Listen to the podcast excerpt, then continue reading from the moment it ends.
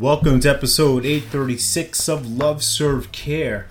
Today's episode, I want to dive into an idea, a distinction of sorts, where we can explore these two worlds. The two worlds I'm talking about are given and taken. And the question for you is which one are you? Or which one do you subscribe more to? Or which one describes you more?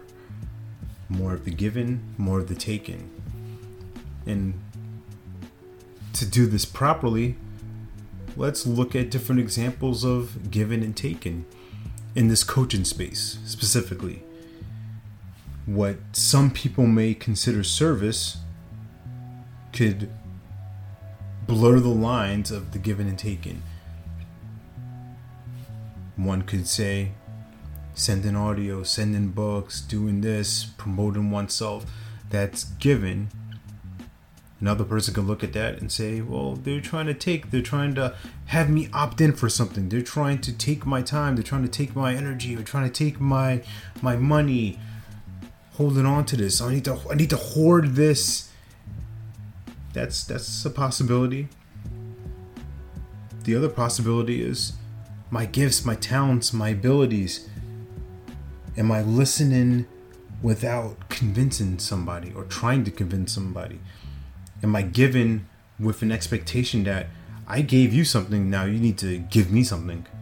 That's a taken mentality. That's a framework where the quid pro quo, right? I do for you, now you do for me.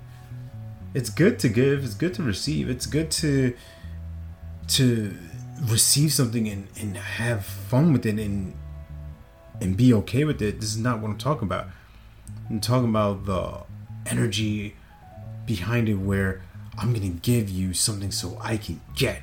I can't wait to collect on this. Now you become a taker. And the challenge I think for a lot of people, especially where my lens of the world has been through coaching for for a few years, at least early on, was well, this person likes me, this person wants to pay attention to me, but they're trying to get something. So I'm leery of them. I, want to run away from that person, never repelling me. I'm going to invite you to the opportunity to turn on, to activate the attraction powers. Not attraction marketing stuff, but attracting people in the sense that they want to be with you. Every time they're around you, they always feel better. They always get better. They always learn something. We're given something, and you just give.